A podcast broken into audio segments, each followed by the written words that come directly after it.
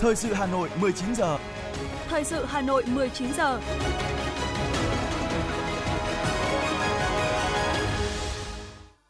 Kính chào quý vị và các bạn. Bây giờ là chương trình thời sự của Đài Phát thanh và Truyền hình Hà Nội, phát trên sóng phát thanh. Tối nay thứ ba, ngày 25 tháng 7 năm 2023. Chương trình có những nội dung chính sau đây. Tổng Bí thư Nguyễn Phú Trọng dự lễ kỷ niệm 75 năm ngày thành lập Liên hiệp các hội văn học nghệ thuật Việt Nam. Chủ tịch Quốc hội Vương Đình Huệ làm việc với Ban Thường vụ Thành ủy Hà Nội về dự án luật thủ đô sửa đổi. Hơn 40.000 chỉ tiêu tại phiên giao dịch việc làm kết nối 9 tỉnh thành phố đã mở ra nhiều cơ hội để người lao động lựa chọn công việc phù hợp. Phần tin thế giới có những thông tin Hàn Quốc phản đối hoạt động phóng tên lửa của Triều Tiên. Liên Hợp Quốc kêu gọi Nga trở lại đàm phán thỏa thuận ngũ cốc Biển Đen. 37 người thiệt mạng và 21 người bị thương trong vụ sập nhà tại Cameroon và sau đây là nội dung chi tiết. Thưa quý vị và các bạn, hôm nay tại thủ đô Hà Nội, Tổng Bí thư Nguyễn Phú Trọng đã dự lễ kỷ niệm 75 năm ngày thành lập Liên hiệp các hội văn học nghệ thuật Việt Nam ngày 25 tháng 7 năm 1948, ngày 25 tháng 7 năm 2023. 75 năm qua, văn học nghệ thuật nước nhà đã có những đóng góp to lớn cho công cuộc giành độc lập dân tộc, thống nhất non sông, xây dựng đất nước ngày càng hùng cường, thịnh vượng. Văn học nghệ thuật nước nhà đã góp phần giúp người dân thế giới hiểu rõ về đất nước, con người và văn hóa Việt Nam, xây dựng nhịp cầu hữu nghị giữa nhân dân Việt Nam với nhân dân thế giới. Trải qua 75 năm xây dựng và phát triển giới văn học nghệ thuật, Việt Nam đã được Đảng và Nhà nước tặng những phần thưởng cao quý, đặc biệt là huân chương sao vàng, huân chương cao quý nhất của nước ta. Thay mặt lãnh đạo Đảng và Nhà nước, Tổng Bí thư Nguyễn Phú Trọng nhiệt liệt hoan nghênh, chúc mừng, biểu dương và cảm ơn những đóng góp to lớn của đội ngũ văn nghệ sĩ nước nhà, của Liên hiệp các hội văn học nghệ thuật Việt Nam. Thời gian tới, Tổng Bí thư đề nghị các cấp ủy Đảng, chính quyền từ trung ương đến địa phương cần nhận thức sâu sắc hơn nữa về vai trò, vị trí quan trọng của văn hóa, văn học nghệ thuật trong sự nghiệp đổi mới, xây dựng và bảo vệ Tổ quốc, luôn luôn cổ vũ, khuyến khích, tạo điều kiện thuận lợi nhất cho các hoạt động văn hóa, văn học nghệ thuật thông qua các cơ chế chính sách phát triển. Đề nghị Liên hiệp các hội văn học nghệ thuật tăng cường củng cố tổ chức, nâng cao hiệu quả hoạt động, tham mưu xây dựng cơ chế chính sách, tạo điều kiện thuận lợi cho đội ngũ văn nghệ sĩ hoạt động và đóng góp cho sự phát triển nước nhà. Tiếp tục đổi mới nội dung và phương thức hoạt động để nâng cao hơn nữa chất lượng, hiệu quả hoạt động, làm tốt công tác chính trị tư tưởng đối với các văn nghệ sĩ để anh chị em nhận thức sâu sắc hơn nữa trách nhiệm vẻ vang của mình đối với Tổ quốc, với nhân dân, với dân tộc. Đoàn kết phấn đấu, lao động, sáng tạo, hoàn thành thật tốt trọng trách của mình – tăng cường công tác bồi dưỡng chính trị cũng như hoạt động nghề nghiệp cho đội vũ văn nghệ sĩ, động viên anh chị em có nhiều đóng góp tài năng, trí tuệ vào sự phát triển nền văn hóa, văn học nghệ thuật cao quý của nước nhà. 15 năm mở rộng địa giới hành chính thủ đô, mùng 1 tháng 8 năm 2008, mùng 1 tháng 8 năm 2023, Hà Nội vươn mình bứt phá với một tầm vóc mới, một bản lĩnh mới. Thưa quý vị, chiều nay, Ủy viên Bộ Chính trị, Chủ tịch Quốc hội Vương Đình Huệ cùng đoàn công tác của Trung ương đã có buổi làm việc với Ban Thường vụ Thành ủy Hà Nội về việc thực hiện các nghị quyết của Quốc hội về phục hồi và phát triển kinh tế xã hội tại địa phương, tình hình triển khai nghị quyết số 97 của Quốc hội về thí điểm tổ chức mô hình chính quyền đô thị tại thành phố Hà Nội, nghị quyết số 115 của Quốc hội về thí điểm một số cơ chế chính sách tài chính ngân sách đặc thù đối với thành phố Hà Nội, việc xây dựng dự án luật thủ đô sửa đổi. Về phía thành phố Hà Nội có các đồng chí Ủy viên Bộ Chính trị, Bí thư Thành ủy, Trưởng đoàn đại biểu Quốc hội thành phố Hà Nội Đinh Tiến Dũng, các ủy viên Trung ương Đảng Nguyễn Thị Tuyến, Phó Bí thư Thường trực Thành ủy, Trần Sĩ Thành, Phó Bí thư Thành ủy, Chủ tịch Ủy ban nhân dân thành phố, Phó Bí thư Thành ủy, Chủ tịch Hội đồng nhân dân thành phố Nguyễn Ngọc Tuấn, Phó Bí thư Thành ủy Nguyễn Văn Phòng. Từ năm 2021, thực hiện nghị quyết Đại hội Đảng bộ thành phố lần thứ 17, Thành ủy đã lãnh đạo chỉ đạo Ủy ban nhân dân thành phố chủ động triển khai việc tổng hợp thi hành luật thủ đô năm 2012 và phối hợp với Bộ Tư pháp lập hồ sơ đề nghị xây dựng luật thủ đô sửa đổi. Việc xây dựng luật thủ đô sửa đổi nhằm khắc phục những khó khăn bất cập trong xây dựng và phát triển thủ đô, để thủ đô Hà Nội xứng tầm với vai trò là trái tim của cả nước, để thủ đô phát triển nhanh, bền vững, có sức lan tỏa, thúc đẩy vùng đồng bằng sông Hồng, vùng kinh tế trọng điểm Bắc Bộ và cả nước cùng phát triển – Chủ tịch Ủy ban nhân dân thành phố Trần Sĩ Thanh nêu rõ. Với mục tiêu đó, luật thủ đô xây dựng theo quan điểm thứ nhất là thể chế hóa đầy đủ các chủ trương, nhiệm vụ, giải pháp của Đảng về xây dựng phát triển thủ đô, quy định về các cơ chế chính sách đặc thù vượt trội cho thủ đô phải đảm bảo phù hợp với chủ trương đường lối của Đảng và tuân thủ hiến pháp 2013. Luật thủ đô cần được đặt trong tổng thể hệ thống pháp luật là bám sát chín nhóm chính sách trong đề xuất xây dựng thủ đô đã được chính phủ thông qua. Đồng thời với việc phân quyền mạnh mẽ cho Hà Nội nhằm tạo sự chủ động sáng tạo cần quy định tương ứng trách nhiệm của Hà Nội cũng như cơ chế kiểm tra giám sát việc thực hiện quyền hạn, nhiệm vụ của các cấp chính quyền thành phố. Ra soát tiếp thu cơ chế chính sách ờ, đặc thù đang thí điểm cho các tỉnh thành phố trực thuộc trung ương mà phù hợp với thủ đô để đưa vào dự thảo luật. Nhằm kịp thời thể chế hóa quan điểm, mục tiêu, định hướng phát triển thủ đô Hà Nội theo nghị quyết số 15, nghị quyết số 06, nghị quyết số 30 của Bộ Chính trị và khắc phục tồn tại hạn chế cũng như tạo cơ sở pháp lý vững chắc để quy định thực hiện cơ chế vượt trội, đột phá, huy động mọi nguồn lực, khai thác hiệu quả tiềm năng thế mạnh của thủ đô, xây dựng thủ đô Hà Nội văn hiến, văn minh hiện đại như mục tiêu Bộ Chính trị đề ra. Việc xây dựng luật thủ đô sửa đổi là rất cần thiết. Phát biểu tại buổi làm việc, Chủ tịch Quốc hội Vương Đình Huệ nhấn mạnh Thế thì Hà Nội là một đô thị đặc biệt thì những vấn đề mà cần phải luật hóa cái cái nhu cầu phát triển của một đô thị đặc biệt nó là cái gì? Thứ hai nữa là Hà Nội là một đô thị đặc biệt nhưng mà lại đồng thời lại là thủ đô. Đô thị đặc biệt thì có thể có nhiều nhưng mà thủ đô thì chỉ có một thôi. Đấy, cái cái cuối cùng cái nội hàm của cái luật thủ đô là nó nó phải quy định được về thủ đô và về đô thị đặc biệt. Rồi là thủ đô thì chúng ta phải thể chế cái gì? Là thủ đô là trung tâm đầu não chính trị hành chính quốc gia. Thế thì cái luật này quy định cái gì về cái trung tâm? Rồi ờ, hà nội là bộ mặt của cả nước là trái tim của cả nước. Cái tinh túy gì của thủ đô là phải nằm trong cái luật này. Rồi hà nội lại là lương tâm ờ, lương tri và phẩm giá con người. Hà nội là ngàn năm văn hiến rồi lại là Ờ, là thành phố anh hùng hà nội là thành phố vì hòa bình hà nội lại là thành phố sáng tạo trong mạng lưới sáng tạo thủ đô thì chúng ta thể chế hóa cái đó và nhu cầu của thành phố đối với những nội dung này là cái gì Nhấn mạnh vì đây là luật thủ đô, dự án có nhiều chính sách mới, chính sách vượt trội. Trong một số nội dung, dự án luật vẫn còn nhận được nhiều ý kiến khác nhau. Các ý kiến nhận định công tác phối hợp thẩm tra của các bộ ngành, các đơn vị liên quan cần được tiến hành đồng bộ, kịp thời nhằm đảm bảo chất lượng và tiến độ của dự án luật. Đóng góp với dự án luật, các đại biểu cũng nhấn mạnh nhiều vấn đề liên quan đến phát triển văn hóa, giáo dục, thu hút nguồn lực chất lượng cao, các nhóm chỉ tiêu phát triển, định mức đơn giá đặc thù để xây dựng các công trình, tăng cường phân cấp phân quyền cho thành phố. Phó Chủ tịch Quốc hội Nguyễn Khắc Định cho biết. Phân quyền có nghĩa là giao quyền. Giao cái quyền đang ở Quốc hội, giao cái quyền đang ở chính phủ, giao cái quyền đang ở Thủ tướng cho Hà Nội. Và không chỉ cho Hà Nội, cho cả các anh trực thuộc Hà Nội, thành phố của Hà Nội, thành phố trong thành phố, thế rồi là cấp sở của Hà Nội, thế rồi cấp quận huyện của Hà Nội, được những cái khác, cái, cái quận huyện khác. Cái giao quyền ấy, phân quyền ấy là cái cần cần cụ thể trong luật về các lĩnh vực. Giao quyền nhưng nó phải có phanh. Tức là giao quyền nhưng mà quyền hạn gắn với trách nhiệm quyền hạn gắn nhiệm vụ quyền hạn càng cao trách nhiệm càng lớn. Nội dung dự thảo luật thủ đô sửa đổi lần này bám sát 9 nhóm chính sách trong đề nghị xây dựng luật thủ đô sửa đổi đã được chính phủ thông qua để quy phạm hóa thành các cơ chế chính sách cụ thể mang tính đặc thù vượt trội, phục vụ sự nghiệp xây dựng phát triển thủ đô của cả nước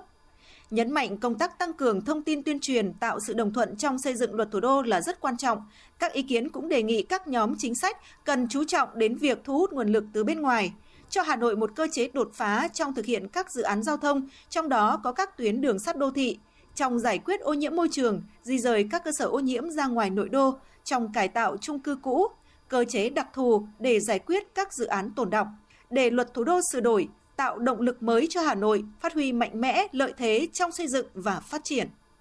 Tôi đang nghe Tổ quốc gọi tên Kỷ niệm 76 năm Ngày Thương binh Liệt sĩ 27 tháng 7 năm 1947, 27 tháng 7 năm 2023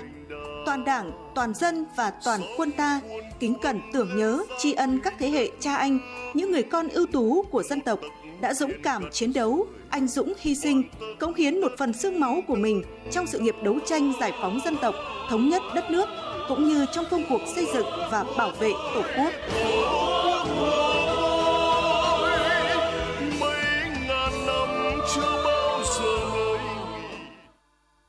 Thưa quý vị và các bạn, sáng nay, Chủ tịch Ủy ban Mặt trận Tổ quốc thành phố Nguyễn Lan Hương đã đến thăm, tặng quà một số gia đình chính sách tiêu biểu tại huyện Phúc Thọ. Đến thăm bà Lương Thị Ngùn là vợ liệt sĩ Nguyễn Hoàng Các hy sinh trong kháng chiến chống Mỹ, thăm bệnh binh Đỗ Văn Tì, điển hình cựu chiến binh làm kinh tế giỏi ở huyện Phúc Thọ. Chủ tịch Mặt trận thành phố Nguyễn Lan Hương bày tỏ tri ân sâu sắc của Đảng bộ, chính quyền và nhân dân thành phố đối với công lao và sự hy sinh của các anh hùng liệt sĩ, thương binh bệnh binh cho sự nghiệp cách mạng của Đảng, của dân tộc thăm hỏi sức khỏe, đời sống của các gia đình. Chủ tịch Mặt trận thành phố kính chúc các cụ trường thọ, sống vui sống khỏe, tiếp tục là điểm tựa, động viên con cháu phát huy truyền thống cách mạng, chung sức xây dựng quê hương Phúc Thọ ngày càng giàu đẹp, văn minh. Hôm nay, huyện Ứng Hòa tổ chức gắn biển 3 công trình di tích Chùa Thống Nhất, xã Đông Lỗ, đường Hoàng Quốc Việt, trường tiểu học Tảo Dương Văn nhân kỷ niệm 69 năm ngày giải phóng huyện Ứng Hòa và chiến thắng khu cháy, ngày 25 tháng 7 năm 1954, ngày 25 tháng 7 năm 2023. Tới dự có Ủy viên Ban Thường vụ Thành ủy, Phó Chủ tịch Thường trực Hội đồng Nhân dân thành phố Hà Nội Phùng Thị Hồng Hà, đây là ba công trình trọng điểm của huyện Ứng Hòa được thành phố và địa phương dồn lực triển khai đầu tư, xây dựng, góp phần quan trọng phát triển kinh tế xã hội, nâng cao đời sống vật chất, tinh thần cho người dân địa phương. Nhân dịp này, Ủy ban nhân dân huyện khen thưởng 5 tập thể và 4 cá nhân có thành tích trong quá trình triển khai thi công xây dựng công trình. Thưa quý thính giả, uống nước nhớ nguồn là một truyền thống quý báu của dân tộc ta từ bao đời nay. Mỗi dịp tháng 7 về thì toàn dân tộc lại nhớ về những anh hùng liệt sĩ đã ngã xuống cho độc lập tự do của Tổ quốc – những thế hệ sống trong hòa bình ngày hôm nay, mỗi người có một cách riêng để thể hiện tỏ lòng tri ân của mình. Nhận tấm di ảnh người em trai hy sinh trong kháng chiến chống Mỹ mới được phục dựng, ông Công Anh Thi, sinh sống tại phường Phú Thượng, quận Tây Hồ, Hà Nội, không khỏi xúc động. Ông Thi kể, em trai ông, liệt sĩ Công Phương Thảo, là một phi công lái máy bay chiến đấu. Năm 1971, em trai ông đã anh dũng hy sinh khi đế quốc Mỹ ném bom miền Bắc – Nhà chỉ có hai anh em nên sau khi bố mẹ mất, ông Thi là người hương khói cho em trai. Ông Thi muốn phục dựng lại di ảnh em trai nhưng không biết đến địa chỉ nào để đảm bảo uy tín chất lượng. May mắn điều ông canh cánh trong lòng bấy lâu nay được chính đoàn viên thanh niên trong quận hỗ trợ giải quyết. Thanh niên của phường đã trực tiếp qua gia đình ông nhận bức di ảnh cũ đem đi phục dựng. Đúng dịp kỷ niệm 76 năm ngày thương binh liệt sĩ, tuổi trẻ quận Tây Hồ đã đến tận nhà cho bức di ảnh đã được phục dựng của liệt sĩ Công Phương Thảo đến gia đình ông Thi. Cũng rất là, là, là xúc động khi nhận nhìn cái bức ảnh mới này, lại hình dung ra chú lúc còn sống như như ngày xưa, cũng không cầm lòng được đâu. là rất là biết ơn cũng như gia đình ông Thi, gia đình liệt sĩ Nguyễn Đình Minh cũng là một trong số những gia đình liệt sĩ được Đoàn Thanh niên quận Tây Hồ thực hiện phục chế ảnh trong tháng 7 này. Thành xuân của liệt sĩ Minh dừng lại ở độ tuổi 22. Sương máu của biết bao liệt sĩ nằm dưới đất mẹ để đất nước có được nền hòa bình độc lập. Xúc động và nghẹn ngào khi nhận được bức ảnh phục chế anh trai mình, ông Nguyễn Đình Thành coi đây là món quà vô giá tôi cũng là một người chơi máy ảnh từ những cái năm 80 thế nhưng mà thấy được rằng là muốn phục dựng cái ảnh của anh mình thì tôi cũng đi học photoshop mấy lần nhưng mà cũng không làm được. Nhưng mà thấy lần này thấy cái ảnh đẹp quá và lại càng xúc động hơn khi thấy mà à, các bạn cũng như các đoàn thể đã phục dựng cái ảnh đẹp như vậy. Người thực hiện phục dựng ảnh cho những gia đình thân nhân liệt sĩ trên địa bàn quận Tây Hồ chính là anh Phúc Lê, một người trẻ sinh sống tại huyện Phú Xuyên, thành phố Hà Nội thấu hiểu nỗi lòng của những gia đình có người thân hy sinh trên các chiến trường mà di vật họ để lại đôi khi chỉ có vỏn vẹn một tấm ảnh. Bốn năm qua, anh Phúc Lê đã dành thời gian, tâm huyết để phục chế miễn phí. Khi nhận được lời đề nghị của quận đoàn Tây Hồ tham gia cùng đề án phục dựng di ảnh các anh hùng liệt sĩ trên địa bàn quận, anh Phúc Lê đã nhiệt tình tham gia. Ờ, bức ảnh ờ, như vậy thì cực kỳ là quý, giúp được càng nhiều các gia đình liệt sĩ thì càng tốt bởi vì là tôi cảm thấy cái công việc này rất là ý nghĩa. Cái công việc này thì tôi vẫn cứ sẽ tiếp tục ừ, hàng năm và nhiều năm nữa để sau này sẽ có những bạn trẻ là sẽ cũng làm cái công việc tương tự như vậy theo Phó Bí thư Quận đoàn Tây Hồ Đinh Ngọc Thanh, qua nắm bắt tâm tư nguyện vọng của thân nhân các gia đình và thực trạng ảnh thờ các liệt sĩ qua thời gian không còn lưu giữ trọn vẹn như mờ, rách, ố màu, quận đoàn đã xây dựng đề án phục dựng di ảnh các anh hùng liệt sĩ trên địa bàn quận. Khi triển khai khảo sát và tổng hợp danh sách các gia đình đăng ký, Đoàn Thanh niên quận đã được Phòng Lao động Thương binh và Xã hội quận hỗ trợ bằng việc chỉ đạo cơ sở phối hợp với đoàn phường giả soát các gia đình có nhu cầu thực hiện phục hồi di ảnh. Anh Đinh Ngọc Thanh, Phó Bí thư quận đoàn Tây Hồ cho biết. Được biết là anh Phúc cũng đã thực hiện được cái nội dung phục dựng ảnh à, rất là ý nghĩa. Thì từ đó thì quận đoàn Tây Hồ cũng đã liên hệ trực tiếp với anh Phúc và cũng được anh Phúc giúp đỡ rất là nhiệt tình. Tháng 7 này thì quận đoàn Tây Hồ cùng với em Phúc cũng sẽ đến tận các gia đình liệt sĩ để tặng à, những cái di ảnh Mỗi bức ảnh được phục dựng là gói ghém biết bao lòng biết ơn, tri ân của thế hệ trẻ ngày nay đối với những liệt sĩ đã đánh đổ xương máu của mình để đổi lấy hòa bình cho dân tộc. Phục dựng ảnh không chỉ là cách những người trẻ gửi lời cảm ơn tới quá khứ, mà còn giúp lan tỏa đạo lý, uống nước nhớ nguồn đến thế hệ hôm nay. Kỷ niệm 76 năm Ngày Thương binh Liệt sĩ 27 tháng 7 năm 1947, 27 tháng 7 năm 2023. Đài Phát thanh Truyền hình Hà Nội tổ chức đêm hòa nhạc với chủ đề Giai điệu người lính. Chương trình nghệ thuật đặc sắc để tưởng nhớ và tri ân những anh hùng liệt sĩ, những thương bệnh binh đã không tiếc máu xương và tuổi thanh xuân của mình lên đường theo tiếng gọi của Tổ quốc. Những ca khúc được tuyển chọn như Chiến sĩ Việt Nam, Cùng anh tiến quân trên đường dài, Cỏ non thành cổ, Người mẹ của tôi, Giai điệu Tổ quốc, Tiến về Hà Nội. Với sự tham gia của dàn nhạc giao hưởng Việt Nam cùng với nhạc trưởng Honna Tetsuji và các nghệ sĩ nổi tiếng như nghệ sĩ ưu tú Đăng Dương, ca sĩ Lan Anh, Phạm Thu Hà, Vũ Thắng Lợi. Chương trình sẽ mang đến cho khán thính giả một đêm nhạc hào hùng và xúc động. Hà Nội Concert, hòa nhạc mùa hè, giai điệu người lính. Truyền hình trực tiếp trên kênh H1, H2, phát thanh trực tiếp trên FM 96 MHz và trên các nền tảng số của Đài Phát thanh Truyền hình Hà Nội. 20 giờ thứ năm ngày 27 tháng 7 năm 2023. Mãi lòng chúng ta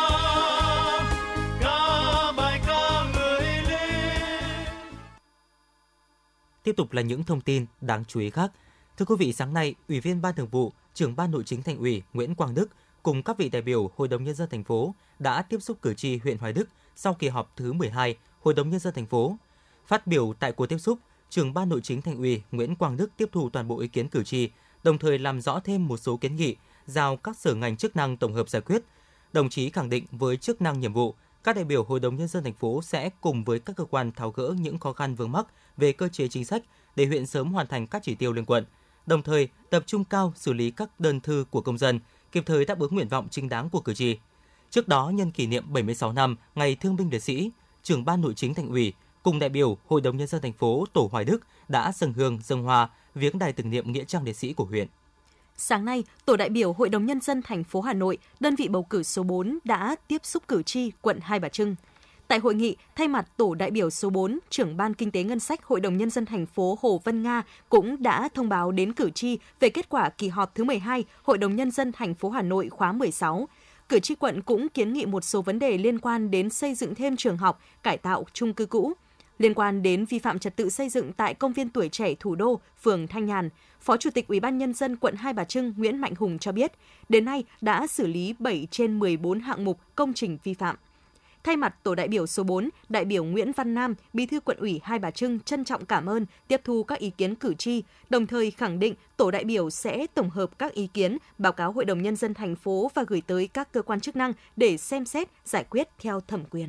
Cũng trong ngày hôm nay, tổ đại biểu Hội đồng nhân dân thành phố Hà Nội, đơn vị bầu cử số 11 tiếp xúc cử tri quận Bắc Từ Liêm.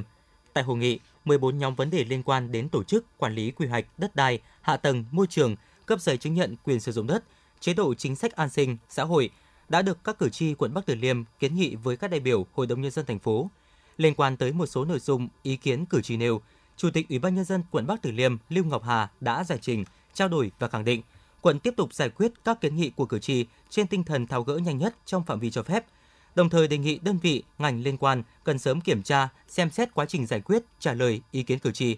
Những nội dung khác, tổ đại biểu Hội đồng nhân dân thành phố Hà Nội, đơn vị bầu cử số 11 tiếp thu và sẽ chuyển đến các cơ quan chức năng thành phố xem xét, giải quyết theo thẩm quyền.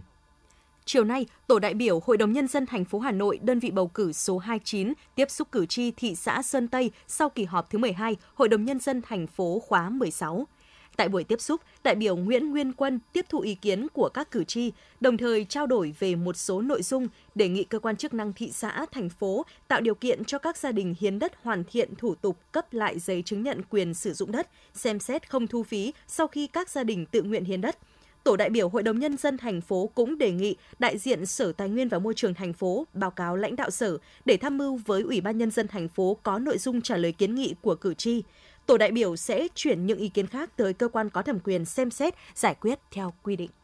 Hôm nay tại Hà Nội, Thời báo Ngân hàng tổ chức hội thảo tăng khả năng hấp thụ vốn cho doanh nghiệp dưới sự chủ trì của Ngân hàng Nhà nước và Hiệp hội Doanh nghiệp nhỏ và vừa Việt Nam. Theo đại diện nhiều doanh nghiệp, chính sách của ngành ngân hàng đã nhắm đúng và trúng những điểm nghẽn, khó khăn của doanh nghiệp. Sát sườn nhất là việc hỗ trợ nguồn vốn. Những tháng còn lại của năm 2023, Ngân hàng Nhà nước tiếp tục triển khai các giải pháp tháo gỡ khó khăn, tăng cường khả năng tiếp cận và hấp thụ vốn tín dụng của người dân, doanh nghiệp, đáp ứng yêu cầu phục hồi và phát triển kinh tế.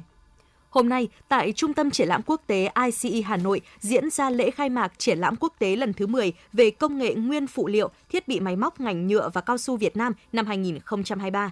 Triển lãm với sự tham gia của 150 gian hàng đến từ 14 quốc gia và vùng lãnh thổ, trong đó có các nhóm gian hàng quốc tế từ Italia, Đài Loan, Trung Quốc, Singapore, Trung Quốc. Chiếm phần lớn không gian trưng bày là các gian hàng đến từ Mỹ, Đức, Áo, Thụy Sĩ, trong khuôn khổ triển lãm diễn ra chuỗi hội thảo như hướng tới sản xuất hiệu quả và bền vững, ứng dụng công nghệ mô phỏng và quản trị hiện đại trong ngành nhựa, những thách thức và giải pháp trong quản trị vận hành doanh nghiệp sản xuất, phân phối các nguyên liệu và phụ gia trong sản phẩm nhựa. Triển lãm diễn ra đến hết ngày 27 tháng 7.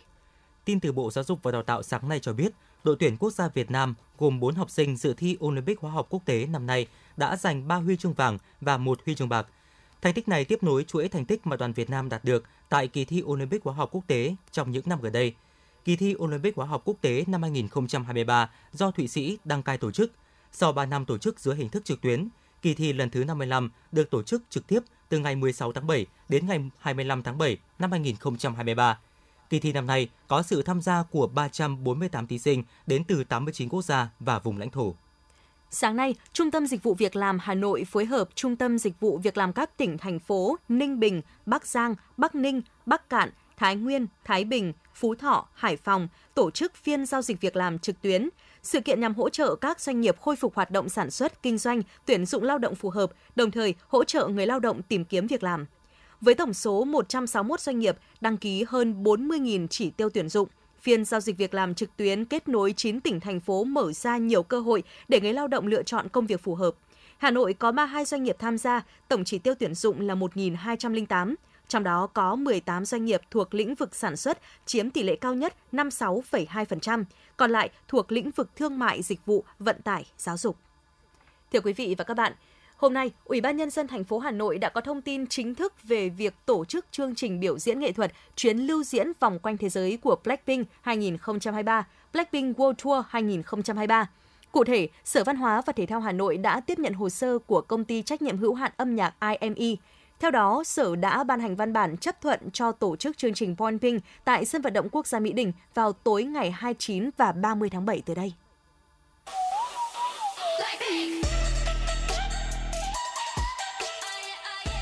Chương trình chuyến lưu diễn vòng quanh thế giới của Blackpink năm 2023 là sự kiện văn hóa mang tính quốc tế, có quy mô lớn, nhóm nhạc Blackpink cũng rất được giới trẻ yêu thích. Sự kiện Blackpink tới Việt Nam tổ chức concert Bonping nằm trong tour lưu diễn châu Á khiến nhiều người hâm mộ mong chờ. Đặc biệt theo đơn vị tổ chức concert Blackpink ở Việt Nam, Hà Nội sẽ là điểm dừng chân cuối cùng tại châu Á trong khuôn khổ chương trình lưu diễn toàn cầu Bonping của nhóm. Chuyến lưu diễn này của nhóm được tổ chức theo tiêu chuẩn quốc tế với yêu cầu rất khắt khe. Để chương trình diễn ra thành công, Ủy ban nhân dân thành phố Hà Nội đã giao nhiệm vụ cho các sở, ngành, địa phương xây dựng phương án đảm bảo tuyệt đối an ninh, an toàn các đêm biểu diễn. Dự kiến, đêm diễn ngày 29 tháng 7 sẽ có khoảng 36.000 khán giả, đêm diễn ngày 30 tháng 7 sẽ có khoảng 31.000 khán giả. Tuy nhiên, khi đêm nhạc được cấp phép diễn ra thì một vấn đề được dư luận hết sức lo lắng, đó là tình trạng lừa đảo vé đêm diễn.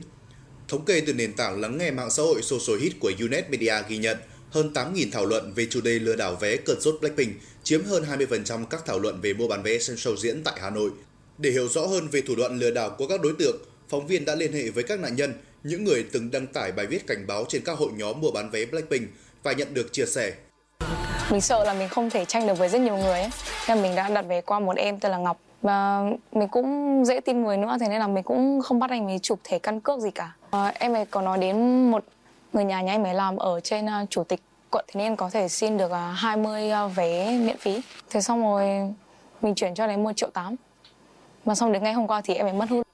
trên mạng xã hội hiện nay xuất hiện khá nhiều trang bán vé giả bon ping tại một trang có tên tickbox.tv toàn bộ giao diện từ hình ảnh cho đến ngôn ngữ tiếng Anh và tiếng Việt đều làm giống hệt bản gốc khiến cho nhiều người nhầm lẫn Đặc biệt, khi kéo xuống vị trí dưới cùng còn có cả địa chỉ và số điện thoại đơn vị bán vé gốc để tăng độ uy tín. Bên cạnh đó, một vài hình thức lừa đảo khác là nhận xếp hàng, mua vé hộ, trả chốt tiền công 15% giá vé. Họ nhận mình là người của ban tổ chức, nhận hoàn lại tiền vé 100%, nhưng trước đó phải đặt cọc 10%. Tất nhiên là khi đã chuyển khoản xong thì cái kết không gì khác, luôn là người dùng này hiện không liên lạc được. Ông Nguyễn Minh Đức, giám đốc công ty cổ phần an toàn thông tin Sairada cho biết. Đề lớn nhất ở đây vẫn là con người thôi. Nhưng theo, theo tôi nghĩ rằng là đối với người sử dụng của chúng ta thì trong các cái giao dịch của chúng ta hàng ngày thì cái việc đầu tiên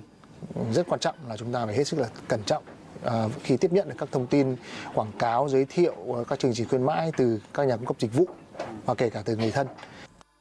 Theo các chuyên gia, không chỉ riêng sự việc săn vé về Blackpink, những vụ lừa đảo chiếm đoạt tiền trực tuyến hầu hết bắt nguồn từ chính tâm lý của nạn nhân. Nếu thận trọng, không ham rẻ, chỉ lựa chọn những địa chỉ uy tín thì chắc chắn sẽ không bị mất tiền oan.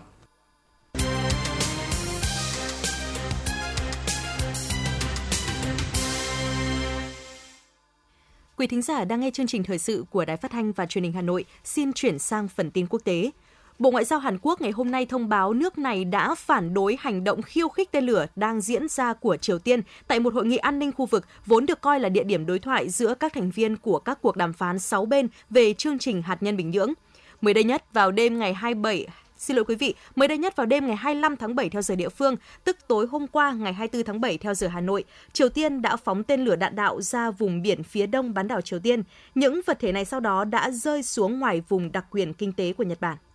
Tổng thư ký Liên Hợp Quốc Antonio Guterres đã kêu gọi Nga trở lại đàm phán thỏa thuận cho phép vận chuyển an toàn ngũ cốc của Ukraine qua Biển Đen.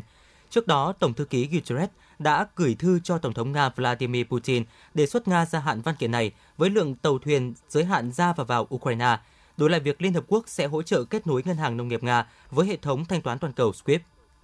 Theo một nghiên cứu, các tổ chức y tế trên thế giới này đang ngày càng trở thành nạn nhân của các vụ tấn công mạng. Các chuyên gia công nghệ thông tin cảnh báo về việc Ấn Độ đẩy nhanh tốc độ số hóa dữ liệu y tế mà thiếu các biện pháp bảo vệ phù hợp đã làm tăng nguy cơ tấn công mạng và dò dỉ thông tin cá nhân. Chính quyền của Tổng thống Mỹ Joe Biden đã kiện chính quyền bang Texas về việc triển khai hệ thống hàng rào bằng phao có dây thép gai cuốn xung quanh trên sông Rio Grande, biên giới tự nhiên với Mexico, nhằm ngăn chặn dòng người di cư vào nước này. Trong điều kiện, Bộ Tư pháp Mỹ đề nghị Tòa án sơ thẩm liên bang Texas buộc chính quyền bang phải dỡ bỏ hàng rào hiện có và ngừng việc dựng các hàng rào mới trên sông Rio Grande. Cảnh sát Philippines ngày hôm nay cho biết 5 người đã thiệt mạng trong vụ sập cây cầu thép đang trong quá trình xây dựng ở thành phố Davao, miền nam nước này. Vụ sập cầu cũng khiến hai công nhân bị thương nặng. Nguyên nhân vụ việc đang được điều tra làm rõ. Ít nhất 37 người thiệt mạng và 21 người khác bị thương trong vụ sập nhà xảy ra ngày hôm qua tại thành phố Douala ở Cameroon. Được biết, tòa nhà 4 tầng bị sập có khoảng 200 người sinh sống. Hiện tại lực lượng cứu hộ đang khẩn trương đào bới đống đổ nát để tìm kiếm người mất tích. 34 người đã thiệt mạng và ít nhất 26 người bị thương trong các vụ cháy rừng đang tiếp tục lan rộng ở Algeria. Trong số người thiệt mạng có 10 binh sĩ. Cho đến nay, khoảng 1.500 người đã được sơ tán. Nhà chức trách đang điều tra nguyên nhân cháy rừng.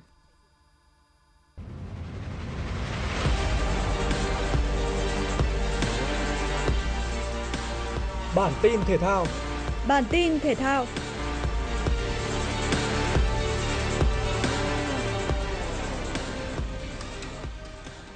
Kết thúc vòng 12, giải Futsal HD Bank vô địch quốc gia 2023 sẽ còn hai vòng đấu nữa là hạ màn. Về cục diện hiện tại trên bảng xếp hạng, Thái Sơn Nam thành phố Hồ Chí Minh đang dẫn đầu với 26 điểm, nhiều hơn 3 điểm so với Thái Sơn Bắc và Saco.